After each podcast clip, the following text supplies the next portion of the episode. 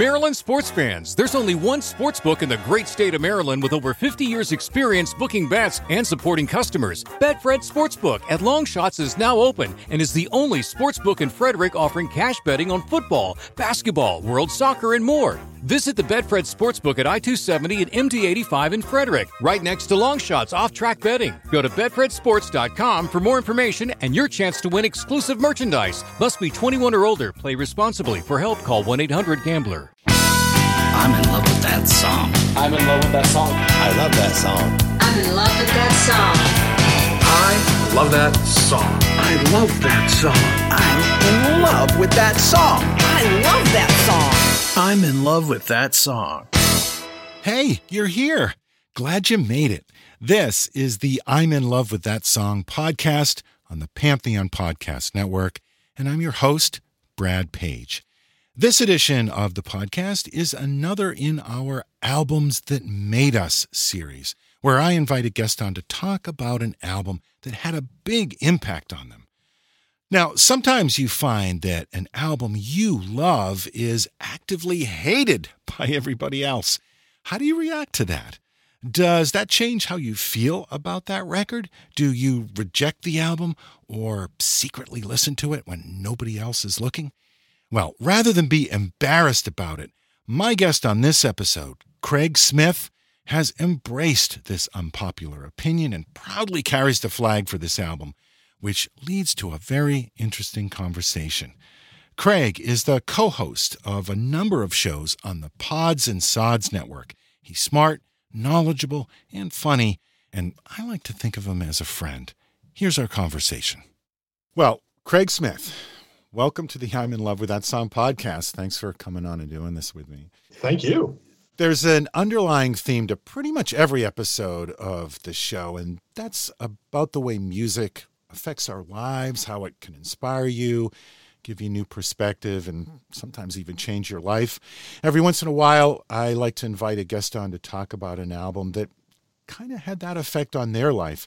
And when I asked you, you said you wanted to talk about Sgt. Pepper's Lonely Hearts Club Band, which I thought great. Except you didn't want to talk about the Beatles album. You wanted to talk about the soundtrack album from the Sgt. Pepper movie, which that's a whole different thing. So, Craig, tell me why you picked this album and how did it become such a significant record for you? Okay. Uh, first of all, let me just say to your listeners, you're all familiar with mild mannered Brad Page. When I dropped this on him, I saw a side of Brad Page that I wasn't ready for. uh, so I, I, just want everybody to know that that exists. Um, I hope you don't have to experience it. I did so that you don't have to. Um, I mean, obviously, I'm not ignorant of the fact that it is a a much maligned, hated record and film. Um, I was born in 1973.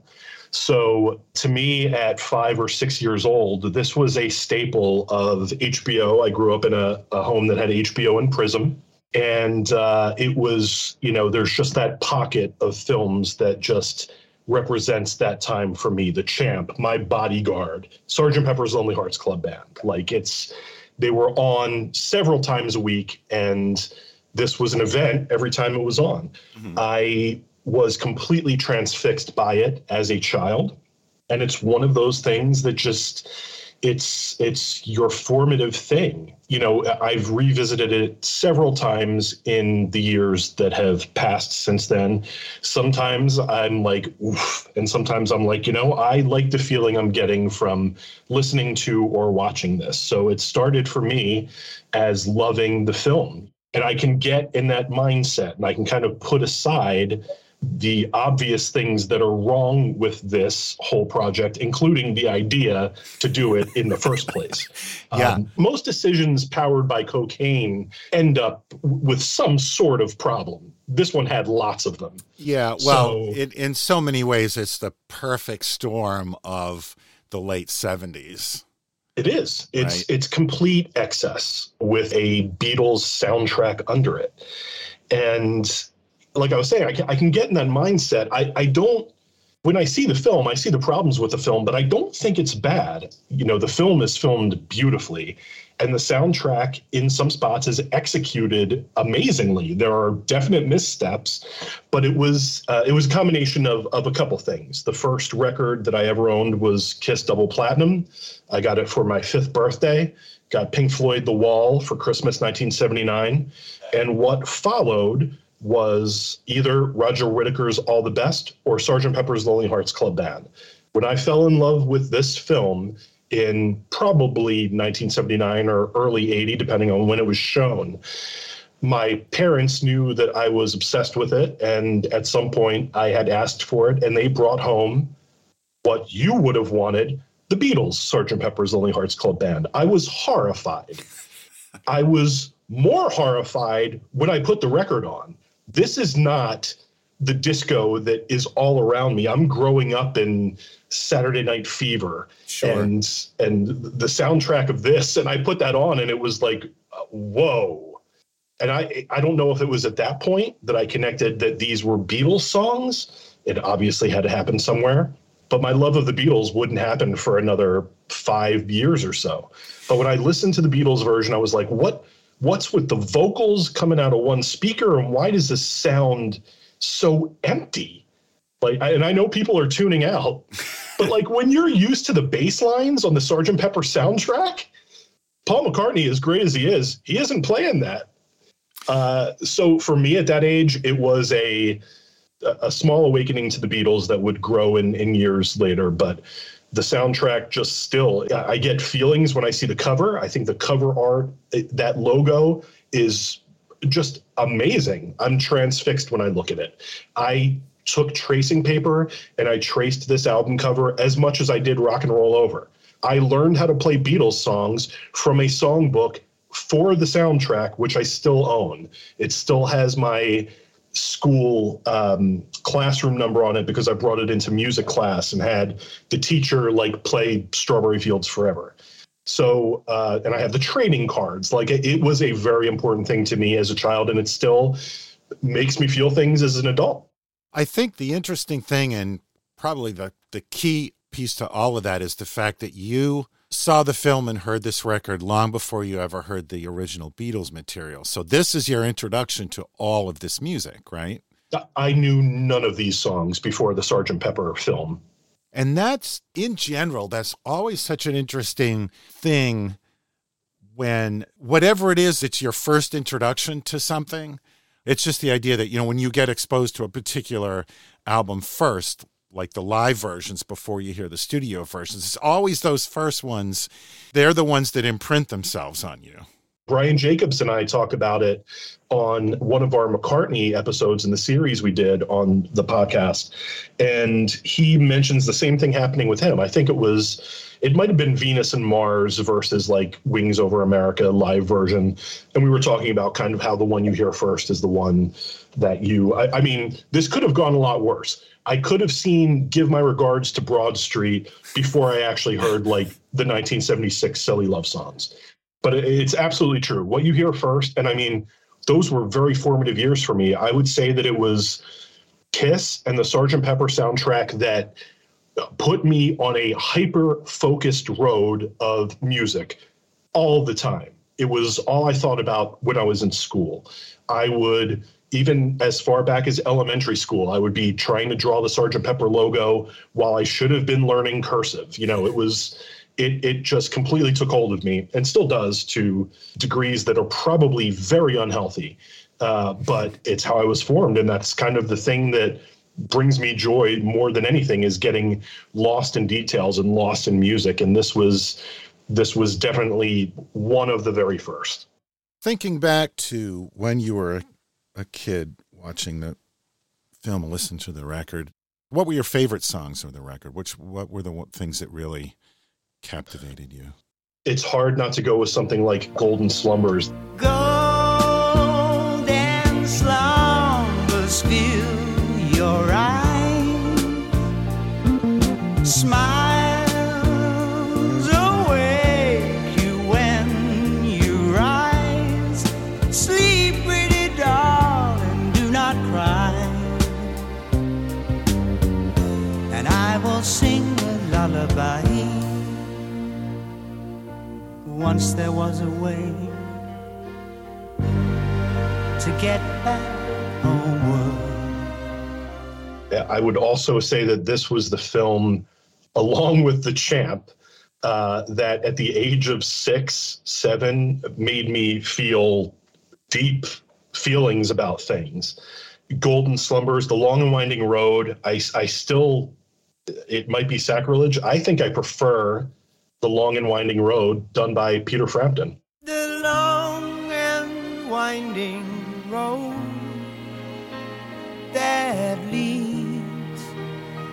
Your door will never disappear. I've seen that road before. It always leads me here. Lead me to your door. I mean, it's a song I love, but I don't know that I've ever really loved it as much as I did seeing the movie. You know, if you were talking to like six year old me, I probably would have said the same about a day in the life. Like in the film, that's a huge It's a big uh, moment, right? emotional. Yeah, it's a huge emotional thing. I read the news today, oh boy, about a lucky man who made the grade. And though the news was rather sad, well, I just had to laugh. I saw the photograph. He blew his mind out in a car. And of course, you know, the the 1967 A Day in the Life, you you can't touch it. There, there's also something that you know people are very precious with the Beatles. In some cases, I think I am, and in some cases, I'm not. Um, but there are people out there that are absolutely like these are songs you shouldn't touch. A Day in the Life might be one of those. It's it's it's a tough one to get right, but I also feel like on this they kind of came as close as they could, and uh, stuff like Sandy Farina doing Strawberry Fields Forever, I still think is great. Let me take you down, cause I'm going to strawberry fields. Nothing is real, and nothing to get hung about. Strawberry fields forever. Living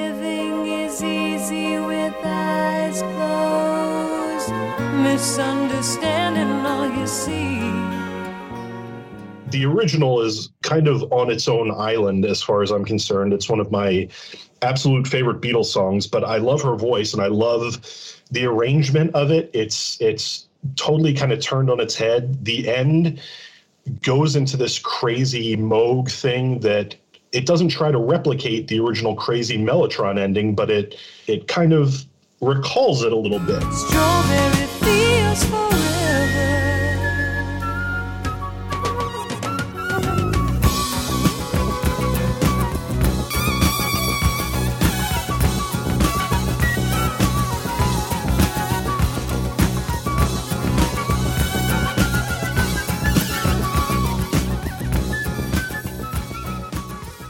Know, it's it's things like that. I, I loved that. Um, I want you. She's so heavy. I think again, I've really learned to appreciate the Abbey Road version, but I think that that's a highlight on here.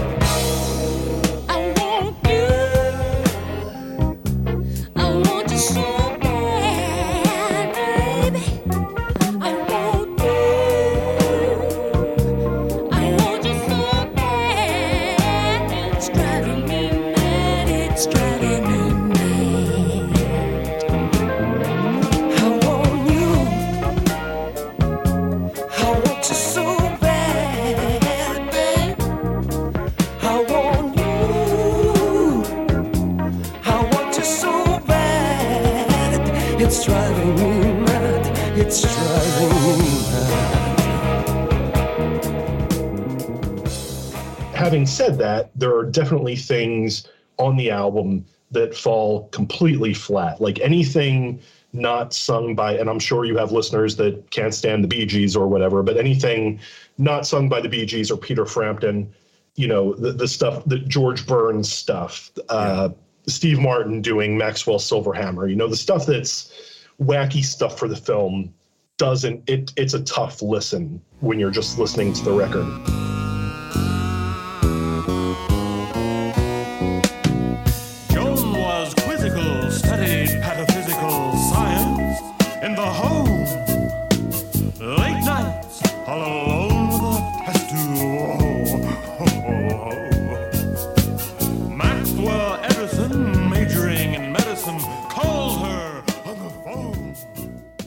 Think a lot of the Gees stuff is solid.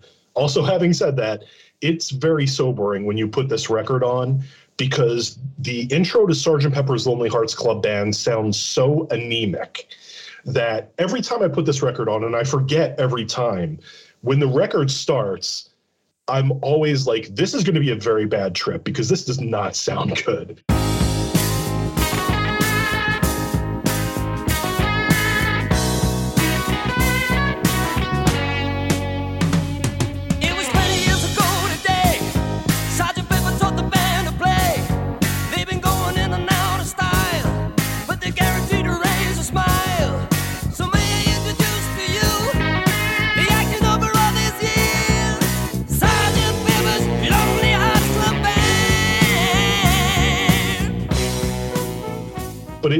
Kind of fleshes out really quickly after that. And there are there are things that people would consider sacrilege, like the "What's done to Here Comes the Sun." It's one of the funkiest bass lines I've ever heard.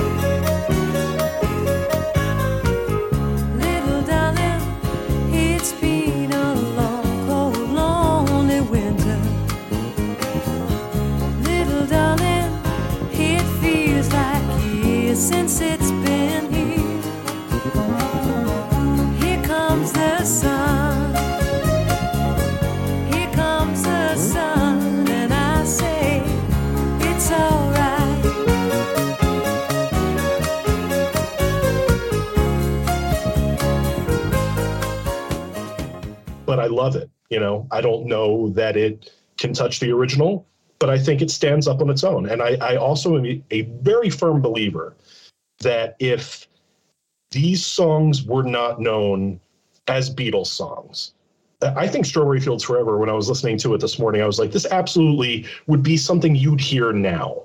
Like it's done that well, but it will never get the respect it deserves because of the album it's on and what it's wrapped in. Um, so I, I- I think there's there's a lot on this album that that really really holds up. Yeah. I mean, I I largely agree. I think the furthest you get from the Peter Frampton and Bee Gees tracks, the worse the record gets. Yeah. Um the the Wait, closer it gets to this? What? You actually listened to Oh, this? of course. I- Uh, you know, I wasn't quite sure. I haven't. So I saw this in the theater in whenever this movie came out 78. 78. So that would have been my eighth grade year. That period is when not only were the Bee Gees huge with the Saturday Night Fever, but Peter Frampton was huge. You can't imagine today how big Frampton Comes Alive was at the time. He was every bit as huge as the, the Bee Gees were. Yeah. And so I was not really a big Bee Gees fan. I was not a disco fan, but I was a big Peter Frampton fan. And so that's what got me to see the movie. And in fact, I wasn't really much of a Beatles fan at this time. And we'll talk Mhm. about that a little bit more. But so, yeah, so I saw it in the theater and I bought the soundtrack record. And I don't know that I've listened to it since then uh, until I did uh, a couple days ago prepping for this show. And I think my opinion hasn't changed all that much Yeah. about the the record. The record is better than the film. Yeah. Um, the acting is largely atrocious. I mean, it's hardly. It should be said that there is no dialogue in the film, right. for Nobody talks. The songs Yeah. speak for the characters. Right. George Um, Burns narrates, but the, Right. all of the characters sing the songs. Right. You get this kind of over the top silent movie type acting, right? Because they Yeah, can't yeah. speak. which which Maurice Gibb is great at. But listening to the record, I mean, there's some things on here I look, well, Got to Get You Into My Life is by to me by far the best song on the record.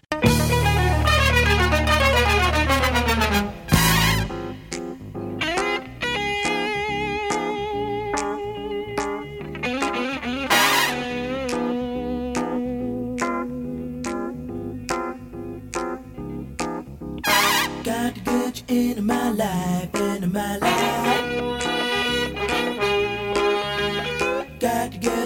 My life, into my life.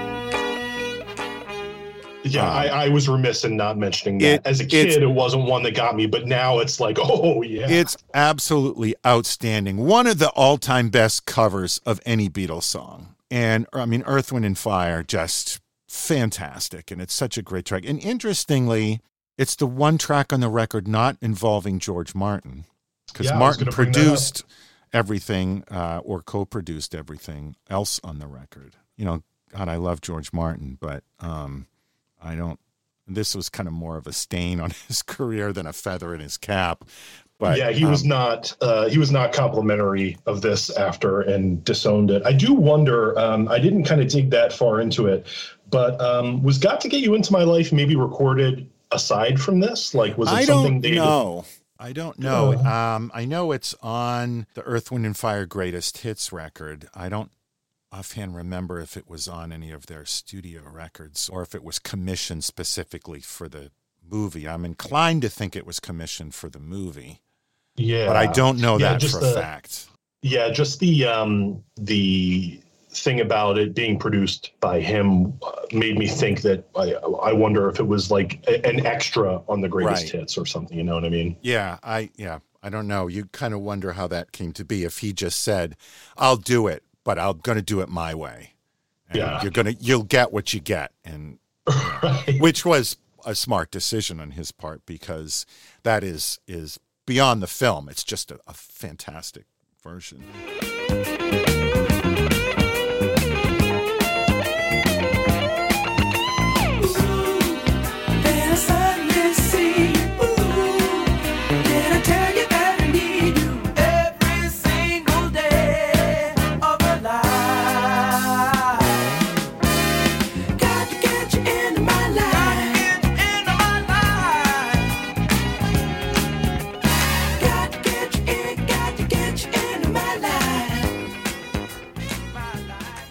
But beyond that, probably probably my favorite track would be "Getting Better." It's good. Yeah. That's a great version of that song. You know, comparatively anyway.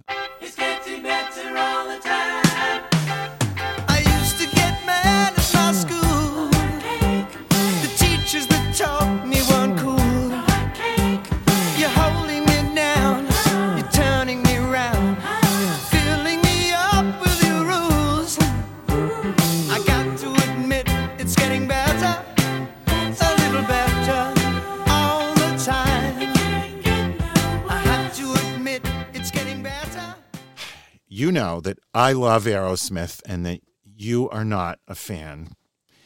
Um, I wasn't even going to bring it up. but I do like this version of Come Together. Okay. That was not- co-produced not- by Jack Douglas, their producer. Um, Yes.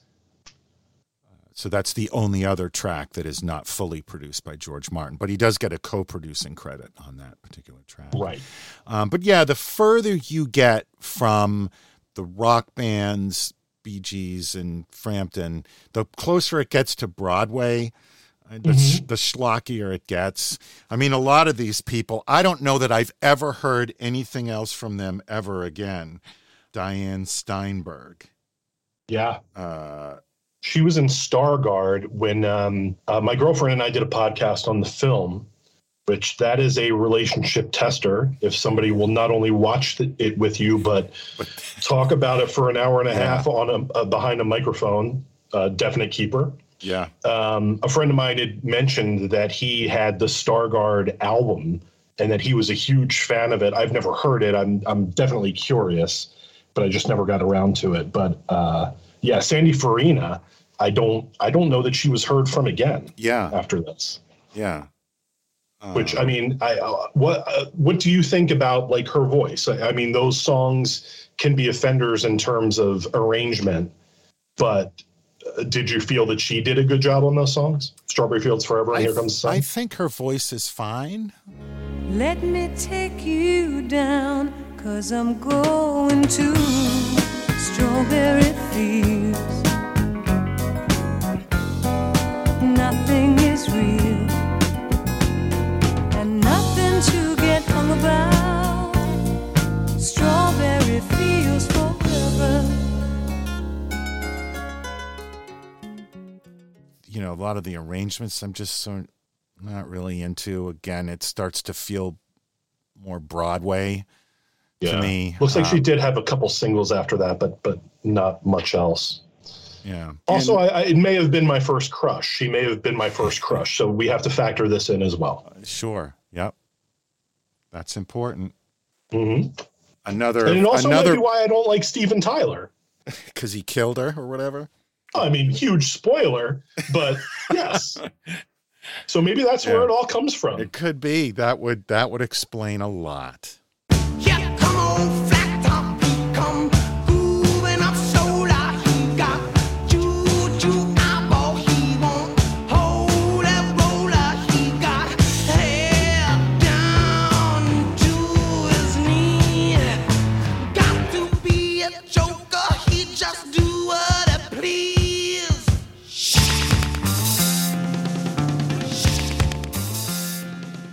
We're going to pause here for a quick break and then we'll be right back. 92% of households that start the year with Peloton are still active a year later. 92% because of a bike? Not just bikes. We also make treadmills and rowers. Oh, let me guess, for elite athletes only, right? Nope. It doesn't matter if you're an avid exerciser or new to working out. Peloton can help you achieve your fitness goals. 92% stick with it. So can you. Try Peloton bikes, tread, or row risk-free with a 30-day home trial. New members only. Not available in remote locations. See additional terms at onepeloton.com slash home dash trial. Another film around this time is kind of like that for for me was was Grease. Really? I had a oh, I was totally in love with Olivia Newton-John in that movie. Well, Uh, come on. I completely understand when it comes to uh when it comes to Grease. Yep. Um, the other thing that drives me nuts is the is the vocoder. I was gonna say, yeah, the stuff like she's leaving home. Uh, especially, it's complete- especially inappropriate or or just obnoxious on that song.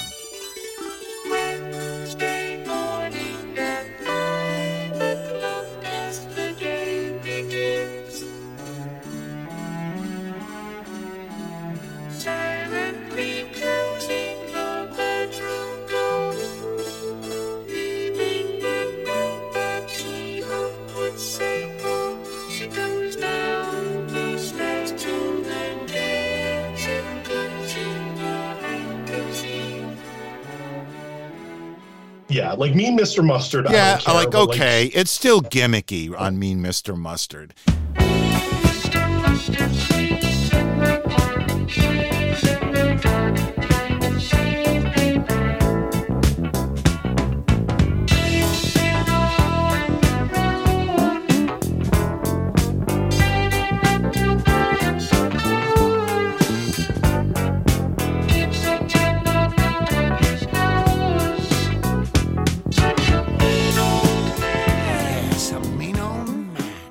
And it's so of its time, right? The Yeah. vocoder, but on "She's Leaving Home," it's so inappropriate for that song. the song is so much more than than anything involving a vocoder. It is Right. completely, you know, and even kind of unnecessary in the film Mm-hmm. uh, to have it, but uh, it's it it's a definite unfortunate spot because that song does deserve more. It's an absolutely beautiful song. It was weird to me thinking as I was listening to this this morning, like I feel so far removed from the Beatles. And when I was listening to this, I was like, this was only eight years mm-hmm. after the Beatles broke up. Right. Like it, it feels it feels so fresh still, like the the breakup in terms of the timeline. And you know, I, I don't often think like, you know, John Lennon was still alive at this point. Like Right. he uh, like it, it it's so weird to kind of think of it in that in that context it's kind of and i don't know why they're just like things i don't think about it often but that i think are really interesting about it Yeah. I mean, really, this movie, the Sgt. Pepper movie, is really just let's take a bunch of Beatles songs and see how we can write a story that fits all these. So we'll have a character named Strawberry Fields and we'll have a guy Yeah. named Mr. Mustard and what, but it doesn't really. a jukebox musical Yeah. That's interesting. I didn't really think about it that way, but it's probably one of the first, maybe the first jukebox musical. it, it could very well be I, i'd have to think about it but it's it's definitely interesting see it's groundbreaking i knew we'd get there Yeah. It was such a box office flop. I mean, It it, practically ruined Peter Frampton's career. It did, and I mean, I I think the Bee Gees as well. Uh, they, I mean, they It had a hurt them. It hurt them a little less, I think. But they, I mean, Less. nobody came out of this thing without a stink on them. Sure. Well, disco, the disco backlash is really what hurt the Bee Gees, but uh, I Yeah. mean, this certainly didn't. It help. contributed to that. Yeah. And I, I, it was interesting to me because I didn't even know all this. Uh, and it wasn't until like years went on and I learned that it was like so reviled by people. And I was completely blindsided by that. I had no idea. And then, like, you know, as years went on, like I posted something about it this morning and it will just attract everybody that wants to shoot it down Yeah. but uh, yeah, I had no idea that it would that it had this kind of reputation until much later. But that's that's what makes the record important is Yeah, is your memory of it, you know. Yeah. Your experience of it. Well, one of the things that when you mentioned this record and talking about how this was kind of your in to Mm-hmm. the Beatles catalog, it made me think about kind of a record that was that way for me, which was the Wings live album, Wings Over America. This has come up on the show surprisingly uh, uh, more than I ever would have thought. The era of the record and tape clubs. Oh yeah. Columbia House and the RCA Record Club, of which I was a member of both, and I've talked about it on this podcast a number of times. And it's really reminded me just how important those record clubs were to my early, early exposure to music and collecting records. And for those that don't remember, they, you'd see an ad in a magazine where you could send in a dime or a penny and you'd get 10 albums and you had to agree over the next year to buy like four records or whatever it was. It varied, whatever the deal Yeah. was. But it was a great way to get a whole bunch of free records. And then usually you bought your required allotment of four or seven or whatever the hell it was. And then you'd cancel your membership and then you'd re up again and get 10 new free records and, and keep Right. going like that. Yeah. And that's how I initially built my record collection. And uh, some of the first records I got were Frampton Comes Alive, first Boston album, Queen Day at the Races, and Wings Over America was in there. Now, is Um, this 1976 or is this like this at a point after? This would have been 76, 77. Um, Okay, so it's fresh. It's fresh because what inspired me to get that record, maybe I'm amazed, was a single at the time. And it was such a great single. And that's what uh, put it on my radar. And that was my introduction to virtually all of these songs because, again, it was one of the first dozen albums that I owned. And at the time, I preferred those versions over the Beatles versions. He does a half a dozen Beatles songs on the record. But yeah, so you know when you talk about a record that kind of like that was my in to the Beatles catalog. um, sort of these modern versions, even though they were live. Just you know, in general, it's a more modern sound, and to this day, Wings Over America is one of my all-time favorite records. It's probably my favorite live album of all time. It's it's definitely my favorite live album of all time. I absolutely, I think it's McCartney at. I mean, I feel like he's had a lot of peaks. 1969 is one of them, and it's huge. But there's something about live McCartney in 1976, that voice, Mm-hmm. and just some of the most kick-ass rock and roll on that record that you know I, I don't know that I was expecting. Th- this is a record I first heard in like 87 right after I got into the Beatles in like 86, got my first CD player in 87. And right after, uh, I think All the Best was my first McCartney CD, press to play, my first McCartney vinyl. Uh, and then shortly after, I got Wings Over America. And I, I don't even know why, um, but that was one that I might have found it on sale or used or something. And um, I couldn't believe it. Uh, the just it, it's got the best one, two, three opening punch Absolutely. of a live album. What, Yep. Maybe my my Venus and Mars into Rock show is fine, but one of the my favorite moments of recorded music is when Rock show ends and he starts playing the drum beat to Jet. Mm-hmm. That segue is masterful.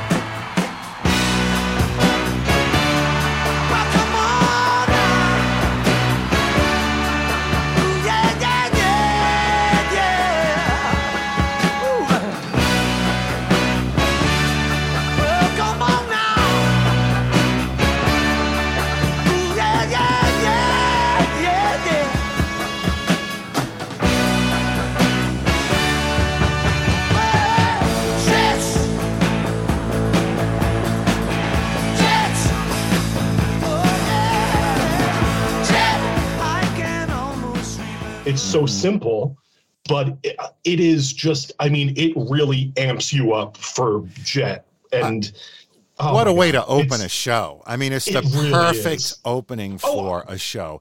And I know exactly yeah, what and the is. band I- kicks I- ass. Yeah, they do. Um, I know exactly how I got into it. I can't believe I forgot this. I had a um, a cousin who I called my uncle, who was a drug dealer. Uh, I was not aware of this, and had a collection of Beatles that was probably like tens and thousands of dollars. He had given me a VHS that was like six hours long, had uh, the Bangladesh concert, it had Magical Mystery Tour, pretty sure it had Let It Be, and it had Rock Show. And I was blown away. That is where I first got a whiff of this stuff. And that's what made me buy the CD. I can't believe I forgot that detail. But yeah, it was it was seeing just the opening of the show and being like, oh my God. Like this is this is McCartney in 1976. Are you kidding me? Like this is this is a superhero right here.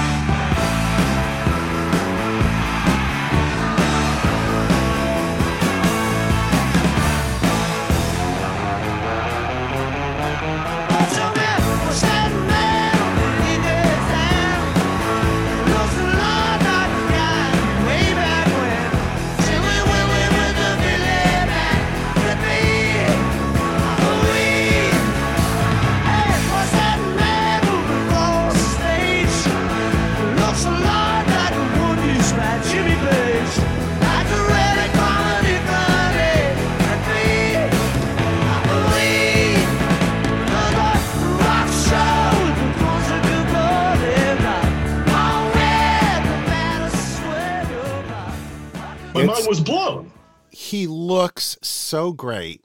Mm-hmm. I I I love his hair. I I love him playing that Rickenbacker. Oh, it's so Um, great. Yeah, I, even like that painting on the inside, the Gatefold album, when you open it up, there's a painting of the band performing.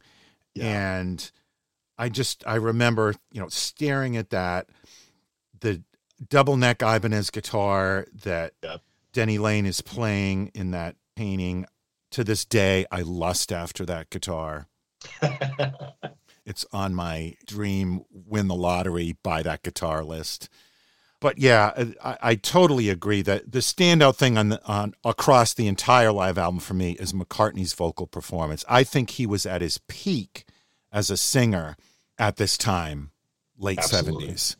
He could scream better than ever, and he could pull his voice back, be delicate. He could hit the falsetto in one second, and the next minute belt out a you know a full on scream. He was just perfect. Uh, yeah. I think his performance on Maybe I'm Amazed is maybe my favorite vocal performance of anyone ever. It's it's up there. I just think it's perfect.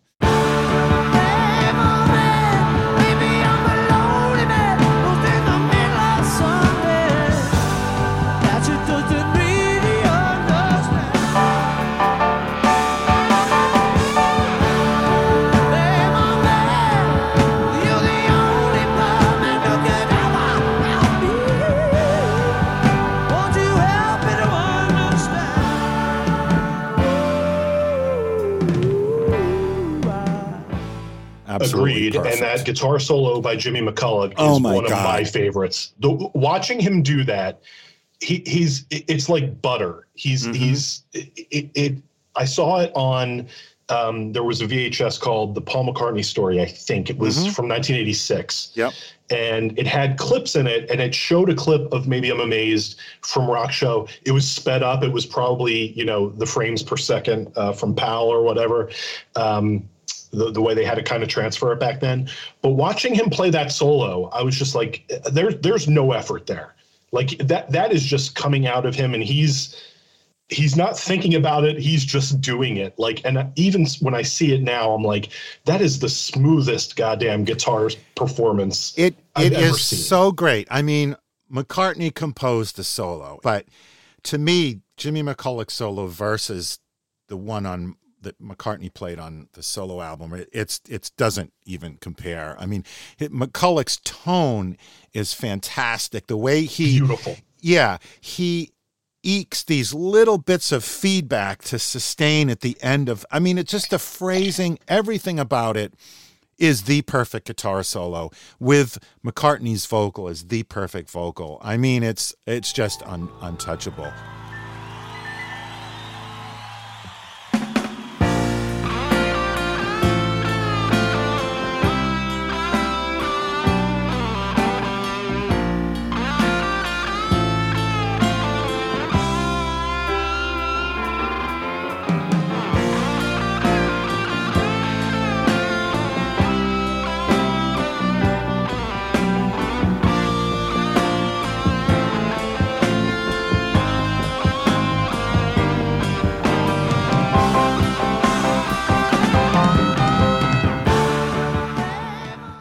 As great as Paul is as singing through the, the album, to me, the secret weapon of that album is Jimmy McCulloch. His guitar solos are fantastic throughout the whole record. Just great Completely tone, agree. great performance. Um, never overplays, but he's totally hot when when he gets his moments to to throw a lick in. Just fantastic.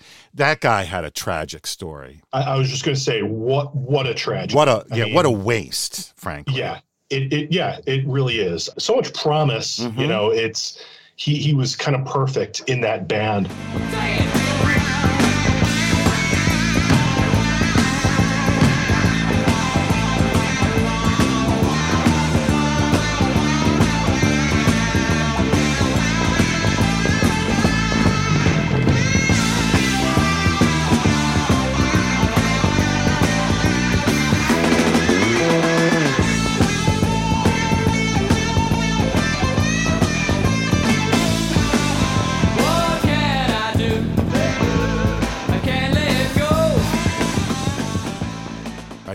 Virtually every song on Wings Over America is better than the studio version, not counting the Beatles tracks. Although I would say I prefer this version of Long and Winding Road over the one on Let It Be, just because I think, frankly, I think it's a better vocal performance, but I also think the horn section arrangement is great, so much better than what Phil Spector did on Yeah. strings.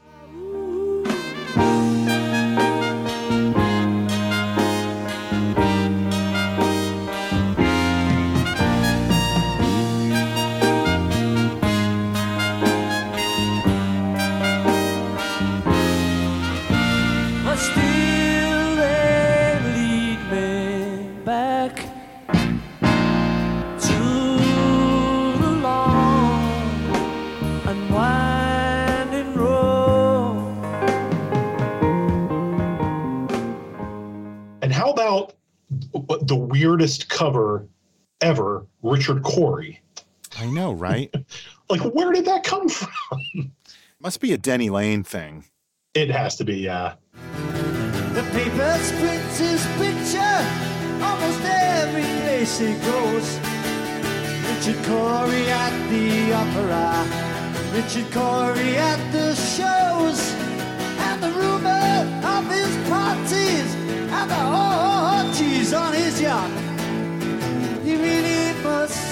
happy with everything he's got.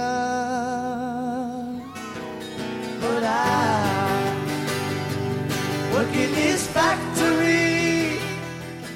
There is one song that I do think, I think that Brian and I, when we talked about this album, we didn't do an episode on it, but it was part of a series. The one that does come to mind is Band on the Run. I don't think I've ever heard a live version of Band on the Run that I loved as much as the original. Yeah, you're For probably me, right there. Yeah, there's Right. just like a kind of magic on that track. that- Right. There's a you know. studio magic that you can't Yeah. replicate. Uh, yeah, but like everything else, I think I think I take the live version, or Yeah. at least that live version it. of Jet is better. Oh God, what yeah. you know, and one of the things that makes this record so great is that he has a real horn section, Uh huh. and that those live horns add a lot. They do. Um, They do. I, I kind of wish on his more recent tours he would have brought a horn section out with them. Yeah, I feel like that would be a slam dunk. He had one. I'm pretty sure he had one in '79 also.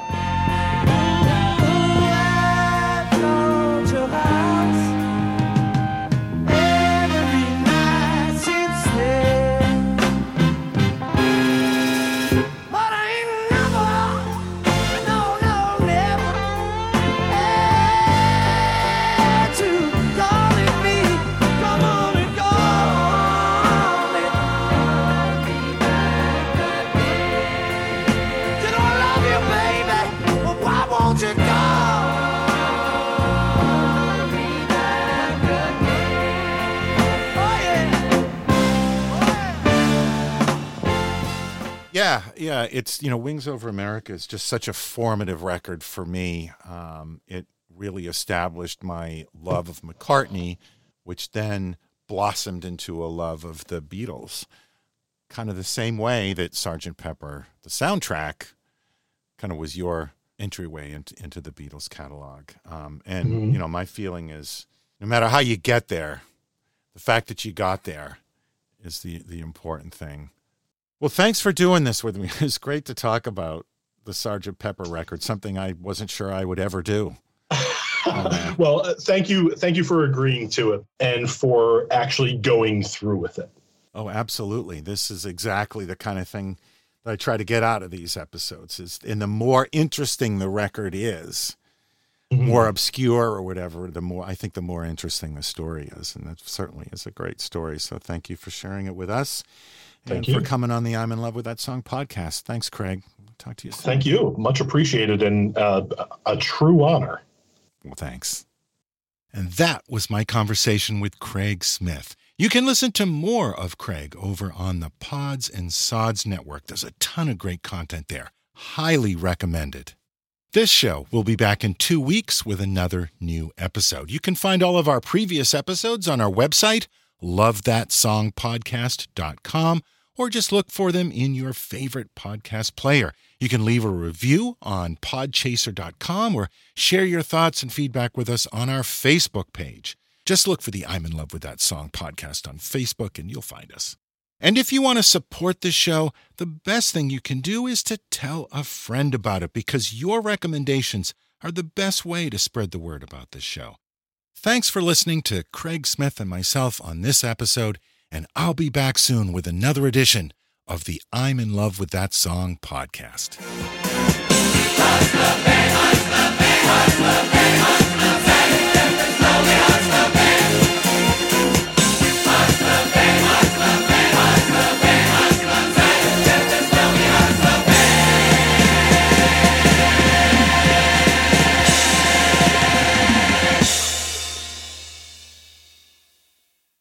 Ninety-two percent of households that start the year with Peloton are still active a year later. 92% because of a bike? Not just bikes. We also make treadmills and rowers. Oh, let me guess, for elite athletes only, right? Nope. It doesn't matter if you're an avid exerciser or new to working out. Peloton can help you achieve your fitness goals. 92% stick with it. So can you. Try Peloton bikes, tread or row risk-free with a 30-day home trial. New members only. Not available in remote locations. See additional terms at onepeloton.com slash home dash trial. It's NFL draft season, and that means it's time to start thinking about fantasy football. FantasyPoints.com features industry leading experts and prognosticators using proprietary hand charted data to help you score more fantasy points. FantasyPoints.com is the place to go for whatever kind of fantasy football you play. Whether you play fantasy football, daily fantasy sports, or do a little bit of everything, Fantasy Points has the meticulously researched content to guide you to victory. And why wait for the fall? Fantasy Points also covers the new spring football league, the UFL. Join the guru, John Hansen, Scott Barrett, Joe Dolan, and other massive names in the fantasy football universe with an exclusive offer. Use code Pantheon for 15% off any fantasy points package, including the all in package, with access to every article, tool, and data nugget that Fantasy Points has to offer. That's fantasypoints.com and code Pantheon for 15% off at Fantasy Points. Fantasypoints.com. Code Pantheon. Score more fantasy points.